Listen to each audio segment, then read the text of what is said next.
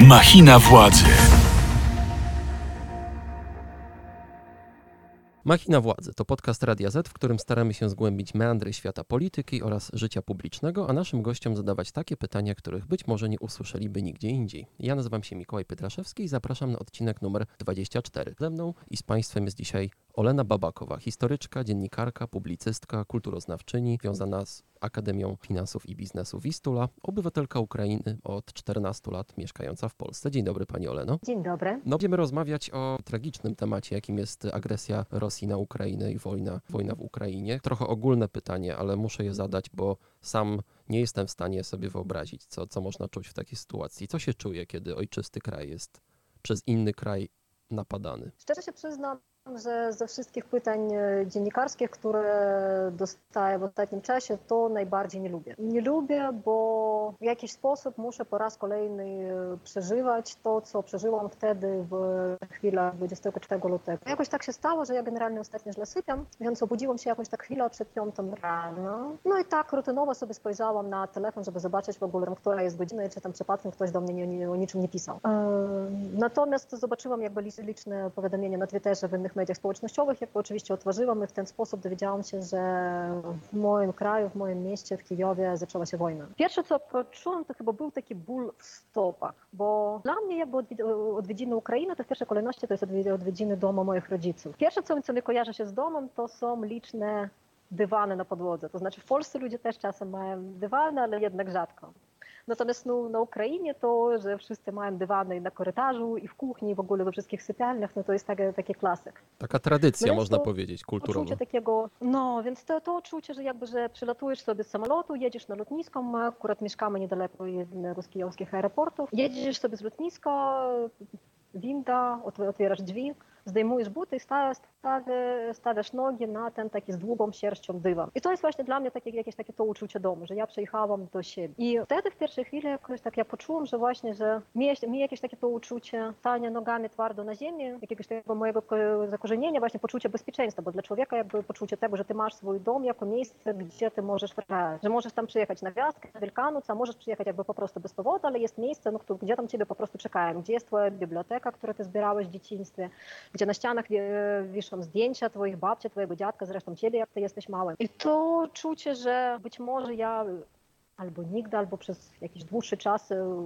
tego nie zobaczę, albo, albo przynajmniej nie będę mogła to zobaczyć w tej chwili, jakby mi się chciało. E, ciągle jest dla mnie bardzo dołujące. Towarzyszy temu oczywiście też niepokój za moją rodzinę, która została w Kijowie, za wszystkich moich kolegów, którzy zostali w Kijowie, a większość została w Kijowie. Mniejszość wyprowadziła się albo z miasta do innych terenów ukraińskich, albo przyjechała tu do Polski, czy w ogóle do Europy. Ale obok tego też jest podziw dla Ukraińców, że tak się zjednoczyli, że, i że jednak od, nie tylko od pierwszego dnia, po prostu od pierwszych minut bardzo dzielnie walczą. No jest po prostu gniew, oburzenie z powodu całej tej, tej sytuacji, że jak to może być, że XXI wiek, że wydarzenia, o których ty czytałeś w książkach, ja akurat nigdy nie byłam człowiekiem, który nostalgię za jakąś taką tą romantykę wojenną. Ja raczej do wszystkich tych osób, które tam zakładali mundury z okazji 1 kwietnia czy 1 marca, zawsze by mnie to wywoływało raczej zdziwienie, jak ludzie mogą jakby przywoływać te czasy, jakby w jakim celu, czy, czym one ich napały. Ja, ja, ja nigdy tego nie czułam. Więc jest gniew, że ktoś zdecydował te czasy przywrócić do mojego kraju, że jakby moi rodzice, którzy tak są mocno doświadczeni przez upadek związku, przez katastrofę w Czarnobylu, przez naprawdę bardzo biedne lata 90., których życie no faktycznie nigdy nie rozpieszczało jakimś takim długim okresem stabilności, że po raz kolejny muszą czegoś takiego doświadczyć. Tak. A, a pani była przek- bardzo źle niestety.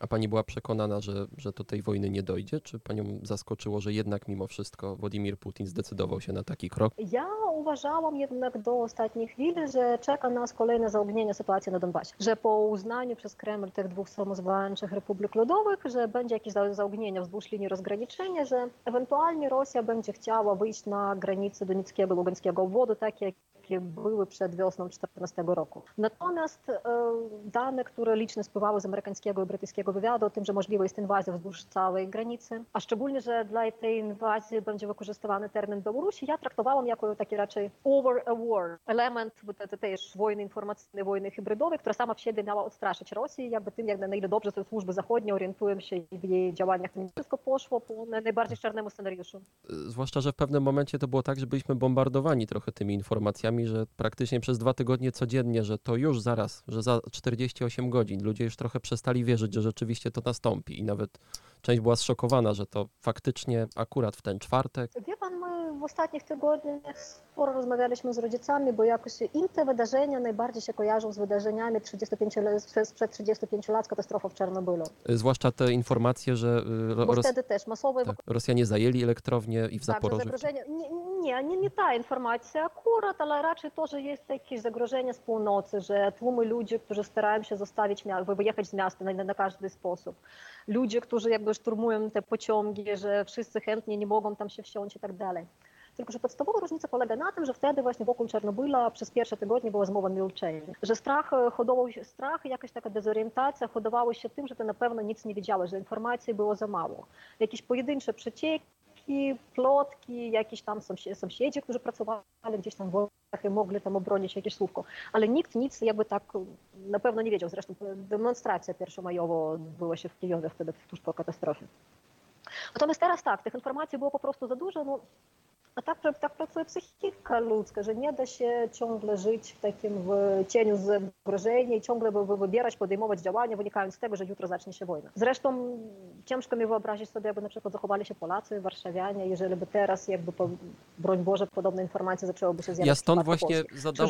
swoje... Ja właśnie dlatego zadałem to pytanie. Ja wiem, że ono może powodować pewnego rodzaju y, powrót złych przeżyć i przepraszam, jeżeli, jeżeli tak to y, pani odebrała. Natomiast ja chciałem po prostu wczuć się w rolę rolę człowieka, który, którego kraj rzeczywiście znajduje się w takiej sytuacji, bo, no, bo mój się nie znajduje i oby się nigdy nie znalazł. I dlatego chciałbym wiedzieć, co tak naprawdę pani na przykład czuje jako taka właśnie osoba, która też jest nie na miejscu, tylko w kraju bezpieczniejszym, zachodnim, ale obserwuję to jako, jako Ukrainka właśnie. To znaczy nie chcę, żeby ten komentarz brzmiał jakoś pogardliwie, ale mi się wydaje, że nie da się w to wczuć, jeżeli to się nie dzieje z twoim domem no, jako ludzie, którzy urodzili Ale ja się absolutnie z tym zgadzam, więc jakby... Drugie połowie, jako, jako te, którzy urodzili się po drugiej połowie lat 80., pan, pan chyba jest ode mnie jednak młodszy. Ja już lat 90. E, no, jestem. w wieku nastolatkowym, no, więc już, już w wieku nastolatkowym widziałam wojnę w Jugosławii. Zresztą jakby dobrze pamiętam obrazek e, po, płonącego Belgradu.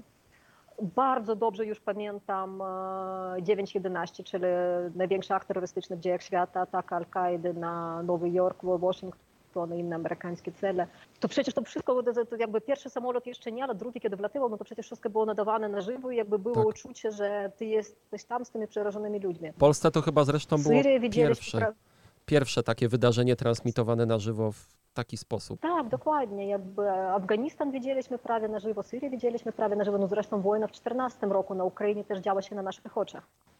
Tylko, że i ja tu mam uczucie, że właśnie to jest jedna z rzeczy, która zadecydowała o innej reakcji Zachodu na dzisiejsze wydarzenie, wydarzenie, na wydarzenie sprzed 8 lat, że mało kto na Zachodzie potrafił sobie skojarzyć e, Chorlowkę czy Jankoj i powiedzieć, jakby co to za miasto, co to za ludzie, co tam się dzieje, jakby jak na pewno wygląda sytuacja. Natomiast bardzo dużo zachodnich urzędników, celebrytów bardzo dużo bywało w Kijowie, więc kiedy ty spoglądasz na te kadry, to już nie wygląda jak ewakuacja sojuszników z Afganistanu pół roku temu, tylko że to już wygląda tak, że to się dzieje prawie u progu twojego domu. Czy ja to przeżywam specyficznie jako Ukrainka? No chyba tak, chociaż ja znam na przykład bardzo dużo ludzi z Rosji, z Białorusi, którzy uciekli ze swoich krajów przed dyktaturą Putina i dyktaturą Łukaszenki i którzy te wydarzenia na Ukrainie przeżywają tak samo, moim zdaniem też jakby bardzo mocno empatyzują się z Ukraińcami.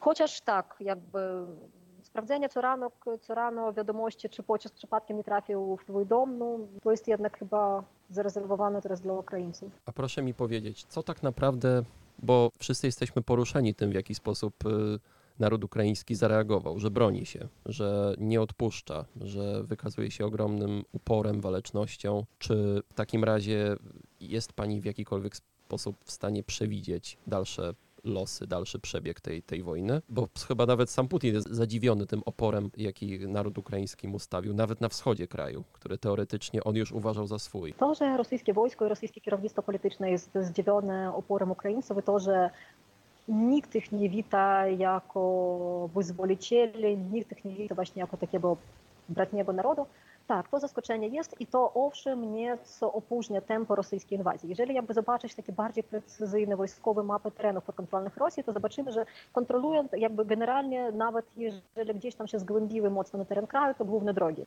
Miasta, miasteczka głównie pozostają poza kontrolą, a jeżeli nawet trafiają pod kontrolę rosyjską, to dochodzi tam do licznych protestów ludności miejscowych, która czasem nawet wygania okupantów.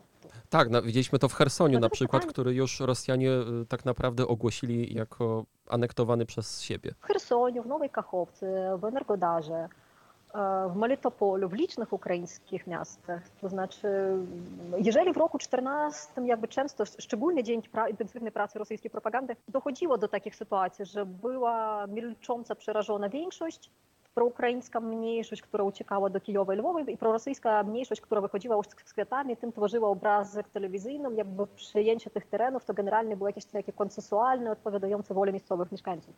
Zresztą Rosja z tym przekazem przez Russia Today akredytowaną wtedy jeszcze w większości państw europejskich jechała po prostu na maks. Natomiast dzisiaj tak, sytuacja wygląda zdecydowanie inaczej. Widać, że Putin jest wściekły z tego powodu i niewykluczone, że właśnie te intensywne ostrzały infrastruktury cywilnej to właśnie takiego swojego rodzaju zemsta tym Rosjanom rosyjskojęzycznym mieszkającym na wschodzie Ukrainy właśnie za to, że nie czekali na swoich w nawiasie wyzwolicieli. Natomiast wracając do pana pierwszego pytania, ile to będzie trwało, ja myślę, że odpowiedzi na niego nie znają o wiele bardziej jasne głowy. Sytuacja ma ma wiele płaszczyzn, na których się rozwija. Jest płaszczyzna stricte militarna, na której owszem widzimy dzielne ukraińskie wojsko, któremu podrzucają sprzęt państwa zachodnie, aczkolwiek jednak no, ta inwazja się przesuwa.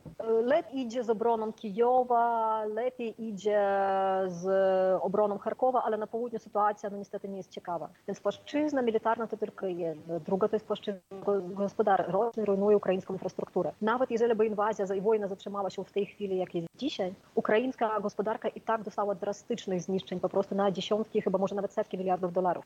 Jakim kosztem to odnawiać? Kto ma to odnawiać? Kto teraz wróci do kraju, jakby pracować tam w takich warunkach? Ja mam na myśli ty, głównie kobiety, dzieci, którzy uciekli teraz na zachód w obawie przed wojną. Jest wymiar stricte polityczno-międzynarodowy, czyli właśnie relacja NATO-Rosja, relacje Ukraina, NATO, Rosja. Więc niestety nie mam dla Pana jakby ani dobrej, ani złej odpowiedzi na to pytanie. Może to być kwestia tygodnia, może to być kwestia miesięcy, ale, ale, jedno, ale jedno Panu mogę powiedzieć na pewno. Ta wojna, to znaczy, jeżeli nawet założymy, że będzie jakby zamknięte niebo dzięki pracy NATO, jeżeli nawet założymy, że Ukraina dzięki zagranicznym ochotnikom, tym Ukraińcom, którzy wrócili z Europy, dostawom broni z zachodniej i tak dalej, jeżeli nawet założymy, że Ukraina przejdzie do kontrofensywy, ta wojna nie zakończy się przy granicy Ukrainy, ta wojna ma się zakończyć w Moskwie. E, co pani przez to rozumie? w Moskwie będzie ten faszystowski reżim, który jest teraz. Ja rozumiem przez to to, że ma się zmienić rosyjska władza. Albo ona się ma zmienić w, w drodze przewrotu pałacowego, albo ona ma się zmienić w drodze bardzo masowych protestów w środku Rosji, albo ona ma się zmienić drogą militarną. Ale dopóki Rosją zarządza ten reżim faszystowski, który zarządza, Ukraina jako kraj nigdy nie zazna spokoju. Słuchasz podcastu Radia Z. Bo widać już wśród y, społeczeństwa rosyjskiego, być może nie na taką skalę, która mogłaby ten tę władzę Putina i jego popleczników obalić, ale widać już te protesty i w Sankt Petersburgu, i w Moskwie. Tam ludzie są, e, uczestniczą w demonstracjach, są aresztowani również. Być może coś, coś się zmienia. Natomiast prawda, prawda jest taka, że rzeczywiście trudno sobie teraz wyobrazić, żeby Putin był traktowany jak normalny przywódca na arenie międzynarodowej, z którym się prowadzi rozmowy dyplomatyczne. A propos ostatniej pana tezy się zgadzam. Putin od początku grał wysoko i chciał być jak przywódca hit, czyli bardzo ważnej osobą, z którym Zachód dzieli świat na te wielkie szachownice. Natomiast w tej chwili, jak ty zaczynasz palić po sąsiadach rakietami, to jesteś nie jak przywódca Chin, jak przywódca Korei Północnej. Lokalny świr, który należy izolować za każdy koszt i pomagać ludności cywilnej stąd się wydostać. Koniec. Jest taka Korea Północna, tylko teren jest większy w tej chwili. To z punktu widzenia opinii międzynarodowej. Natomiast co dotyczy protestów w Rosji. Jestem pełna podziwu i wdzięczności dla tych Rosjan, którzy nie tylko w ostatnich dniach, ale w ostatnich latach wychodzą demonstrować przeciwko reżimowi Putina. Nie jest to ta sama aktywność protestowa, która na przykład jest w Polsce. W Polsce się oburzamy, że czas od czasu, że ludzie tam dostają tam spisani, czy przywiezieni na komendę, tam kilka osób, ktoś tam spędził nocy, jakby z tego się, niesłusznie z tego się robi awantura, bo tak ma być kraj demokratyczny. Natomiast w Rosji mamy do czynienia z dwoma dekadami bardzo mocnych represji politycznych i bardzo zastraszonego społeczeństwa. Szczególnie w ostatnich trzech latach władze rosyjskie doprowadziły do tego, żeby ich obywatelom każda aktywność, każdy akt niepokory obywatelskiej kojarzy się zagrożeniem życiu, zdrowiu i odsiadki bardzo długo, długiego terminu. Nastolatkowie, którzy dostają 5-6-letnie terminy za jakieś wpisy w mediach społecznościowych, chłopak, który dostaje kilka lat łagru za to, że grał sobie w Minecrafta i tam jakby zrujnował wybudowany w Minecrafcie budynek rosyjskiej służby bezpieczeństwa. Liczni opozycyjni politycy, których rodzina zastraszana, które by musieli zostawić kraj. Otruty Nawalny, który prawie życiem zapłacił za swoją aktywność opozycyjną. Policja w Rosji podrzuca opozycjonistom narkotyki, później ci ludzie są sądzeni właśnie jako handlarze narkotykami, handlarze broni i tak dalej. Teraz to nowe prawodawstwo, Więc... że 15 lat za rozpowszechnianie informacji niekorzystnych z punktu widzenia władz rosyjskich. Dokładnie, więc to znaczy po jednej stronie jakby jestem pełna podziwu, pełna współczucia i rozumiem, dlaczego w Rosji jest tak, czy nie inaczej, ale po drugiej stronie jednocześnie jako Ukraińcy, jako w ogóle jakby każdej osoby, kto przygląda się tej sytuacji, no chciałbym się zobaczyć więcej. Poza protestami przecież są inne formy niepokory obywatelskiej, strajk, niepłacenia podatków, po prostu społeczna izolacja ludzi, którzy przynależą do struktur siłowych, do wojska, do partii Jedyna Rosja, czyli nie witanie się z nimi na ulicy, nie chodzenia na wspólne zajęcia z ich dziećmi, nie chodzenia do wspólnych salonów z ich małżonkami itd., tak itd. Tak Ograniczenia kupowania produkcji wyprodukowanej przez kampanie państwowe itd., tak itd. Bo z dyktatorami niestety jest tak, to dotyczy na przykład i reżimu i Łukaszenki, i reżimu Putina, że falszując wybory, prowadząc kampanie represyjne, kultywują w swoich obywatelach poczucie takiej włączonej bezradności, że co by my nie zrobiliśmy i tak nic się nie zmieni. Tak, to zresztą że dalej chyba... będzie tak samo albo tylko gorzej. To chyba Białorusini odczuwali z półtora roku temu, kiedy Łukaszenka sfałszował kolejne wybory i te protesty były naprawdę bardzo spektakularne jak na Białoruś, a koniec końców i tak... Ale o tym, ale, ale, ale, ale o, tym te, o tym teraz piszą jakby wszyscy Rosjanie, kto jest zaangażowany w ruch prodemokratyczny. Że przecież na Białorusi na ulicy wyszło tak dużo osób, a i tak to zostało utopione w krwi. Zapewne ta obawa, która jest w wielu Rosjanach, że, że to i tak nie ma sensu. Niestety, ale jakby to znaczy, jeżeli pan zobaczy, to w pierwsze dni inwazji o wiele więcej wiadomości mieliśmy z Ukrainy. Teraz, jeżeli pan zobaczy jakby to pasmo agencji światowych, to coraz więcej wiadomości mamy z Rosji. Jaka rosyjska kampania zbankrutowała i tak dalej, i tak dalej. Z Putinem jest tak, że jak mu dobrze na arenie międzynarodowej, to zaczyna, po rosyjsku to się nazywa bombardowanie Woronieża. Woronież to jest takie rosyjskie miasto niedaleko od granicy z Ukrainą. To, to zdanie już ma jakąś długą karierę. To, że jakby Rosja nie była wkurzona na Zachód, jakby ona nie chciała coś złego zrobić Zachodowi, w końcu i tak zemści się na swoich obywatelach. No więc, no więc teraz to bombardowanie Woronieża już się zaczęło. Nie, nie mogą nic przekrego zrobić Bidenu, więc zrobią e, samotnym matkom, e, ojcom wielu dzieci, jakimś aktywnym ludziom. Jak pani ocenia postać Wołodymyra Zełeńskiego, bo to jest no bez wątpienia już jakoś tam postać ikoniczna w tych dniach wojny. Już można powiedzieć, że jakoś tam na kartach historii się zapisuje. A jak on tak naprawdę miał reputację, zanim wybuchła wojna, bo no, wszyscy wiemy, jaka była jego przeszłość. Jest aktorem, komikiem, ale czy można było się spodziewać, że on rzeczywiście jest przywódcą gotowym na stawienie czoła takim wydarzeniom? Krótka odpowiedź brzmi nie. Moim zdaniem nie można było tego jednoznacznie się spodziewać. To, że on akurat jest aktorem i komikiem, ja nie, ja nie sądzę, że jest dużo ludzi, komu to przeszkadza. Zresztą to nie pierwszy aktor, który został prezydentem. No nie. Amerykanie natomiast, już swojego mieli. Natomiast Zeleński przyszedł do polityki bez doświadczenia politycznego rządzenia.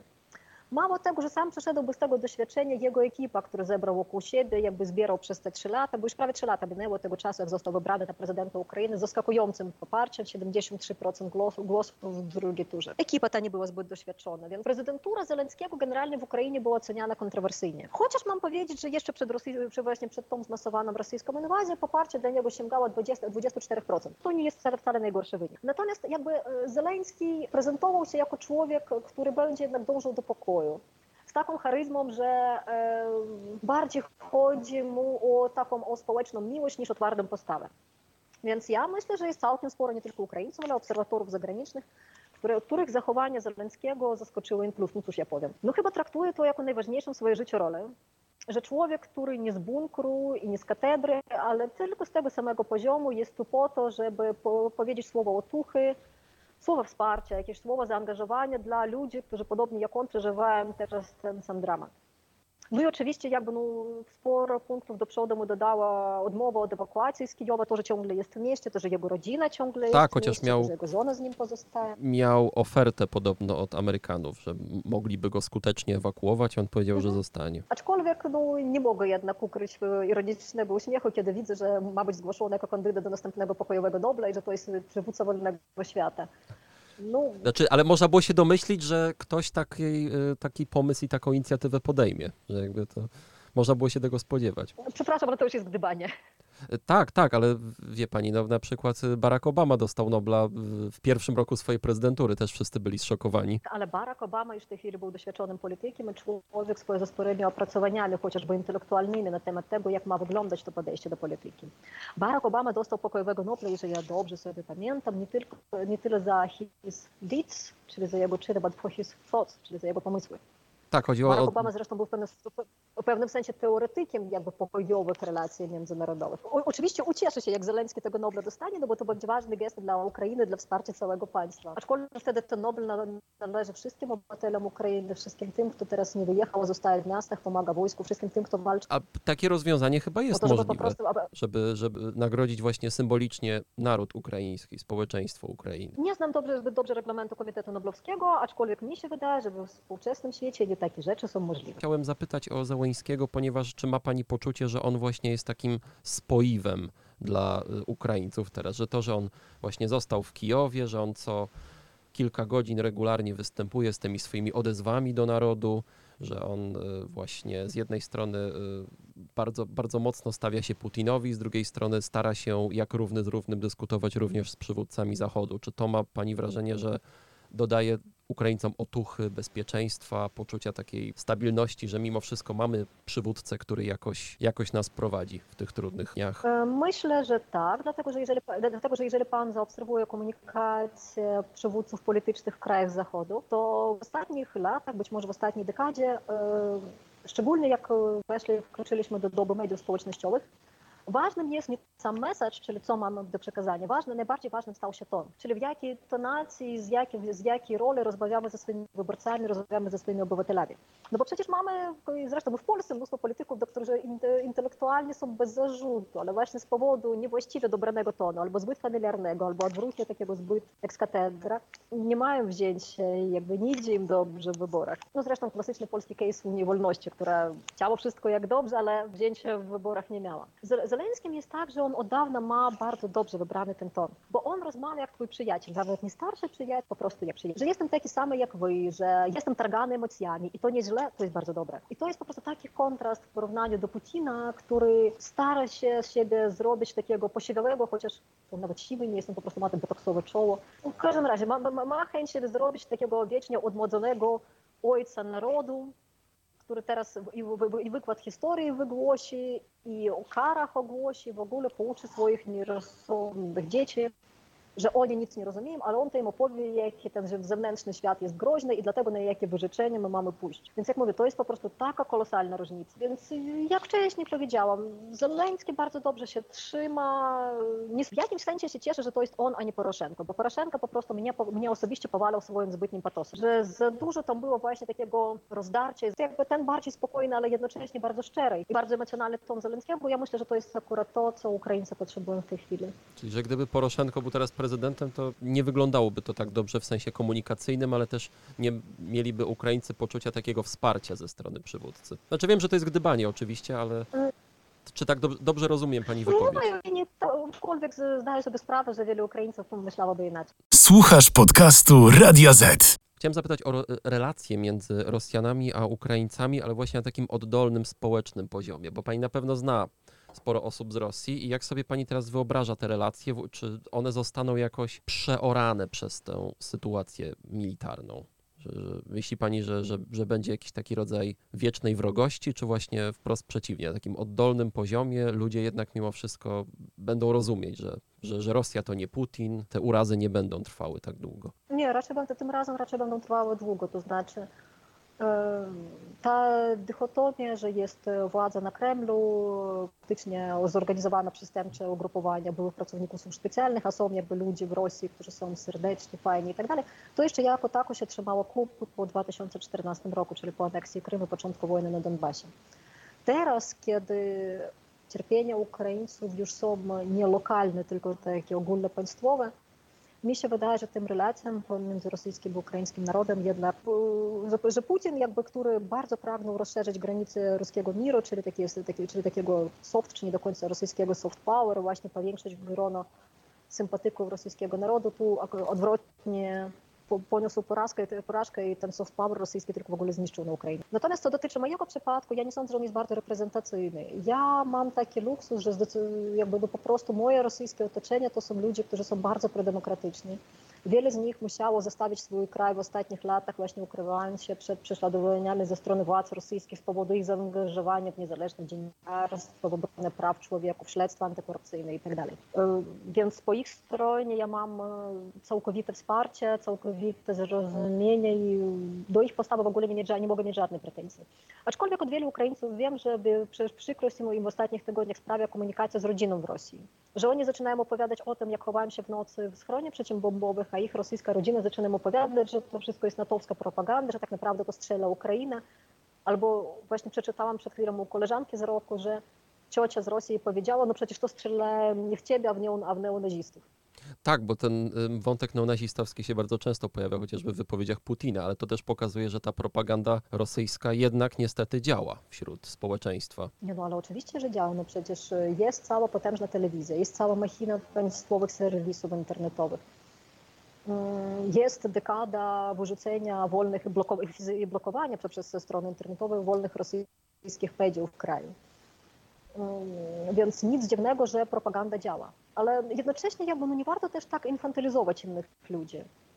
Mm, miastach e, populacja jest super zinternetyzowana. Każdy ma tą aplikację Sberbanka czy innego banku rosyjskiego, tak jak my mamy bank czy inne polskie banki w komórce. Da się uzyskać dostęp jednak do sprawdzonych źródeł informacji. Natomiast dalej chodzi jakby o pewne takie rozpieszczenie takie moralno-etyczne, że udało się z Gruzją, udało się w 2016 roku z Ukrainą, no to a co by teraz mogło pójść nie tak? To ja bym chciał jeszcze przejść do jednego y, wątku, mianowicie wąt osób z Ukrainy, które y, w dużej liczbie przybywają, y, znaczy uciekają z, Ukrainy i przybywają między innymi do Polski. Wedle najnowszych danych opublikowanych przez Straż Graniczną już ponad milion osób z Ukrainy, większości Ukraińców i Ukrainek, nie, nie, nie, są to tylko osoby narodowości ukraińskiej, przybyło do Polski.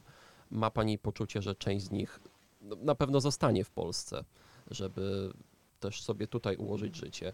Pewnie część będzie próbowała do, y, jechać na zachód. Być może część będzie próbowała wrócić do, do Ukrainy, jeżeli, jeżeli będzie taka możliwość. Jak pani uważa, w jaki sposób należałoby to tak rozwiązać, żeby właśnie te osoby czuły się tutaj u, jak u siebie, a nie miały poczucia takiego wiecznego, wiecznej tymczasowości? Hmm, to bardzo dobre pytanie. Ja po kontaktach z polską administracją w zakresie legalizacji pobytu w innych sprawach jako dziennikarka. Ja po 14 latach czuję się jako bardzo tymczasowo i nie czuję się tutaj w domu. Więc jeżeli polskie państwo to ogarnie dla ludzi po pół roku pobytu tu, no jakby ja będę bardzo szczęśliwa, że tyle rzeczy się pozmieniało.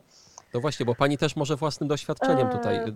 świadczyć, jako właśnie osoba też z innego kraju, która legalizując swój pobyt musiała się na sporo takich procedur na, na, natrafić. Panie redaktorze, ja bym chciała bardzo wyraźnie oddzielić te trzy kwestie. Stosunek polskiego państwa i społeczeństwa do Ukraińców, którzy uciekają przed wojną, jako pierwszą. Stosunek polskiego państwa i społeczeństwa do pracowników zarobkowych, którzy są częścią polskiego społeczeństwa i częścią polskiego rynku pracy.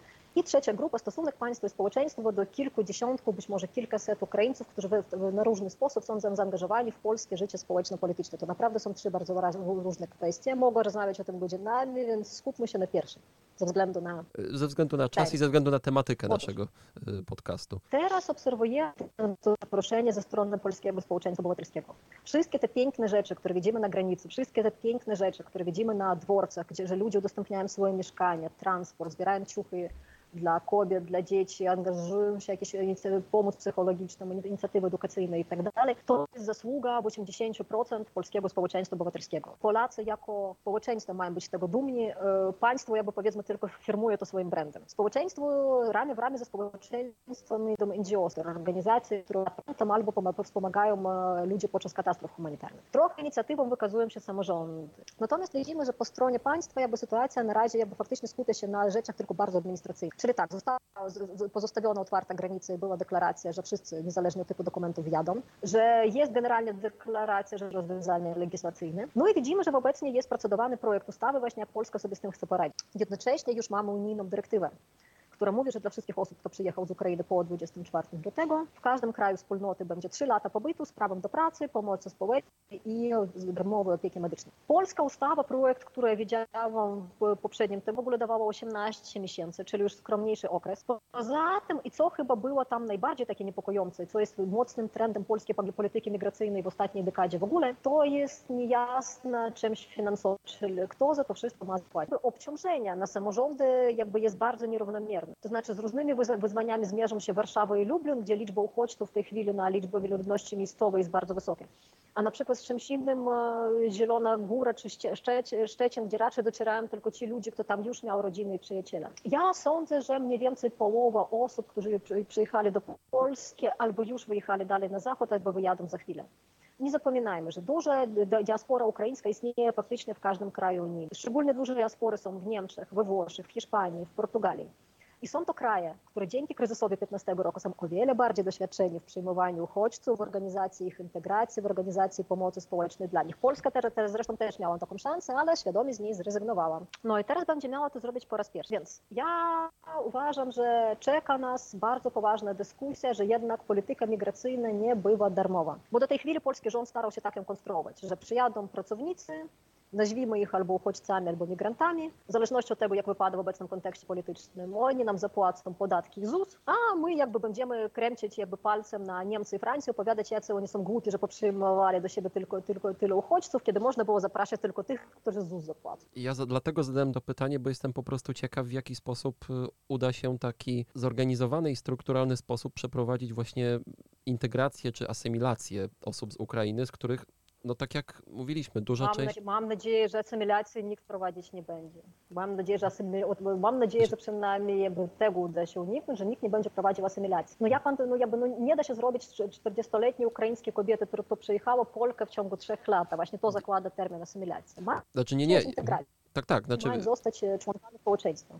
Tak, tak. Mi bardziej chodziło właśnie o to, że e, osoby z Ukrainy mogłyby w sposób właśnie taki płynny stać się częścią społeczeństwa i czuć się też tutaj jak u, jak u siebie, a tych osób rzeczywiście będzie sporo. I to jest coś, nad czym rzeczywiście rząd czy instytucje powinny się pochylić, że to powinno być jakoś tam skoordynowane i powinien być na to jakiś pomysł. Skoordynowane. Wymaga to współpracy pomiędzy rządem a samorządami. Pomiędzy samorządami a NGO-sami, które już przyjęły na siebie sporo zadań publicznych w zakresie integracji migrantów i uchodźców, którzy faktycznie na NGO-sach to się trzymało ostatnie 7 lat, kiedy rosła migracja zarobkowa do Polski. Wymaga to współpracy z biznesem, bo Ukraińcy, którzy przyjechali dzisiaj, to nie są Ukraińcy, którzy przyjechali w Polsce, to były głównie osoby w wieku 20-30 lat o tak zwanym wysokim potencjale migracyjnym, którzy sami sobie wynajęli mieszkania, sami znaleźli pracę. Jak mówię, jeszcze podatki ZUS zapłacili i generalnie jakby od państwa polskiego nic nie oczekiwali. Teraz większość migrantów to są kobiety z dziećmi. Czyli osoby, które nie potrafią tak szybko wyjść na rynek pracy. A jeżeli jakby i wyjdą, to będą potrzebowały dodatkowej asystencji, szkół, przedszkoli, jakiejś opieki pozaszkolnej tak dalej. Więc potrzebna też współpraca z pracodawcami, ewentualnie z jakimiś e, szkołami, które by zapewniły przeszkolenia, zapewniłyby nabycie nowych kwalifikacji. No i oczywiście jakby last but not least to jest edukacja obywatelska. To, co znów taki rząd w ciągu ostatnich siedmiu lat, kiedy obserwowaliśmy wzrost liczby migrantów w Polsce, zupełnie zaniedbał. Czyli wytłumaczenie, kim są ci ludzie, u nich tylko obowiązki, ale są prawa, że dobry stosunek do, do nich nie może być tylko kwestią okazania litości czy entuzjazmu, kiedy my jesteśmy akurat w dobrym humorze że ci ludzie mają prawa, mają swoje potrzeby. Też jest to jest, jakby jest zresztą jakby ważna część dialogu społecznego, że, że, że, że, że, każdą, że każdą pomoc jakby należy przyjmować z wdzięcznością, ale nie każda pomoc jest odpowiednio idealna. No Szczególnie jakby, jeżeli mówimy o jakichś programach długookresowych. No więc czeka Polskę bardzo poważne wyzwanie i mam, i mam nadzieję, że jednak e, dla wszystkich państw, które no, którzy będą odczuwali szczególny demograficzny ciężar tego ukraińskiego kryzysu migracyjnego, zostanie zapewniony państwo unijnym. Czyli inne państwa UE wydobędą z siebie tę solidarność, którą czwórka Wyszehradzka siebie nie wydobyła w 15 roku. Jak już jesteśmy przy pomocy, to nie sposób też nie skomentować y, tego pospolitego ruszenia, można powiedzieć, które e, widzimy wśród Polaków, czyli właśnie te takie wszystkie oddolne akcje, zbiórki, e, transport e, spod granicy, udostępnianie mieszkań. E, pani, jak pani na to patrzy? Jest pani tym zbudowana, czy raczej się obawia, że to pospolite ruszenie, jak to określiłem, potrwa jeszcze chwilę, a potem zabraknie już chętnych do pomocy. Ja, ja by powiedział, że ja by powiedział, że obie emocje są. To znaczy, po jednej stronie jakby podziw dla znajomych i nieznajomych Polaków, którzy tak serdecznie pomagają moim rodakom. Chociaż tu chcę bardzo mocno podkreślić, pomagają nie tylko Polacy. Zresztą spora część Ukraińców przyjechało do swoich ukraińskich krewnych, to już tu mieszka. Tak, tak, zdecydowanie. To. Rusini regularnie odbierają osób z granic. Widziałam już kilka historii afgańskich uchodźców, których w tej chwili pomaga Ukraińcom. Więc znów takie Polacy nie jako naród, tylko Polacy jako społeczeństwo pomagają w tej chwili. Natomiast tak, owszem, mam, mam, mam jednak trochę taką obawę, tym bardziej, że mamy w Polsce siłę polityczną, która bardzo lubi szczuć na uchodźców, bo bardzo lubi spekulować na ten temat. Mamy media społecznościowe, które są bardzo podatne na rosyjską propagandę. Jak pokazała historia ze szczepionkami na COVID, tak teraz pokazuje z granicą z ukraińskimi uchodźcami. Tak. Bardzo szybko rozpowszechniają się fake informacje sensacyjne, które wywołują konflikty. I, i te, na przykład Więc, te makabryczne sceny w Przemyślu, które miały miejsce na przykład.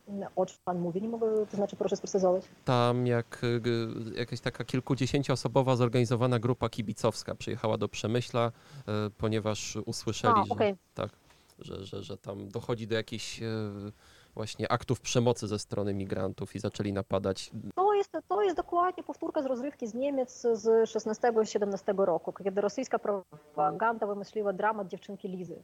Znaczy zgwałcone przez arabskich uchodźców, córki rosyjskojęzycznych migrantów, które i, i niby rzekomo niemiecki rząd po tym doświadczeniu karnawalu w kolonii chciał ten gwałt na Lizie ukryć.